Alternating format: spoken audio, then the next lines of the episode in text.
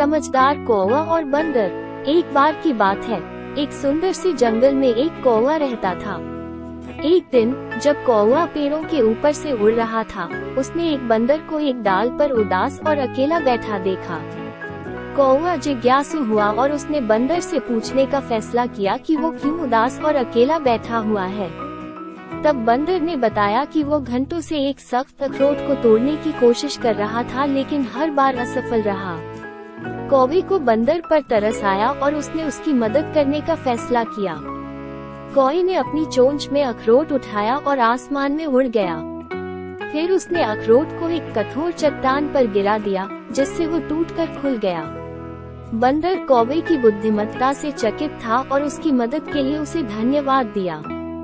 अब कौवा और बंदर बहुत अच्छे दोस्त बन गए और अपने दिन खेलने और जंगल के मज़े लेने में बिताने लगे।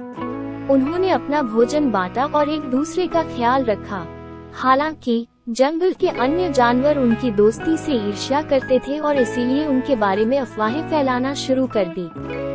जानवरों ने कहा कि कौवा और बंदर दोस्त बनने के लिए बहुत अलग थे और उनकी दोस्ती सच्ची नहीं है। उन्होंने झूठ और गपशप फैलाकर दोनों दोस्तों के बीच दरार पैदा करने की बहुत कोशिश की। जानवरों की बातों से कौवा और बंदर आहत हुए, लेकिन उन्होंने उन्हें अनदेखा करने का फैसला किया। वे जानते थे कि उनकी मित्रता विश्वास, सम्मान और प्रेम पर टिकी हुई थी।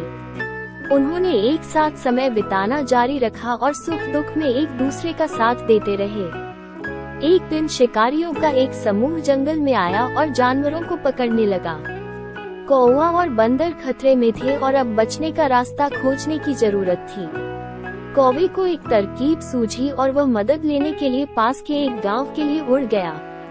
मदद के लिए कौवे की गुहार से ग्रामीण मान गए और जानवरों को बचाने के लिए जंगल में आ गए। सभी जानवर और बंदर कौवे की इस मदद के लिए बहुत आभारी हुए और उन्हें जीवन में एक सच्चे दोस्त होने के महत्व का एहसास हुआ। कहानी का नैतिक ये है कि सच्ची दोस्ती दिखावे या समानता पर नहीं बल्कि विश्वास, सम्मान और प्यार पर आधारित होती है। जब हम दूसरों के प्रति दया और करुणा दिखाते हैं तो हम अपने मतभेदों की परवाह किए बिना मज़बूत बंधन और पक्की मित्रता बना सकते हैं। हमें जरूरतमंद लोगों की मदद करने के लिए हमेशा तैयार रहना चाहिए और ऐसा करने पर हमें आजीवन साहचर्य और कृतज्ञता का प्रतिफल मिल सकता है।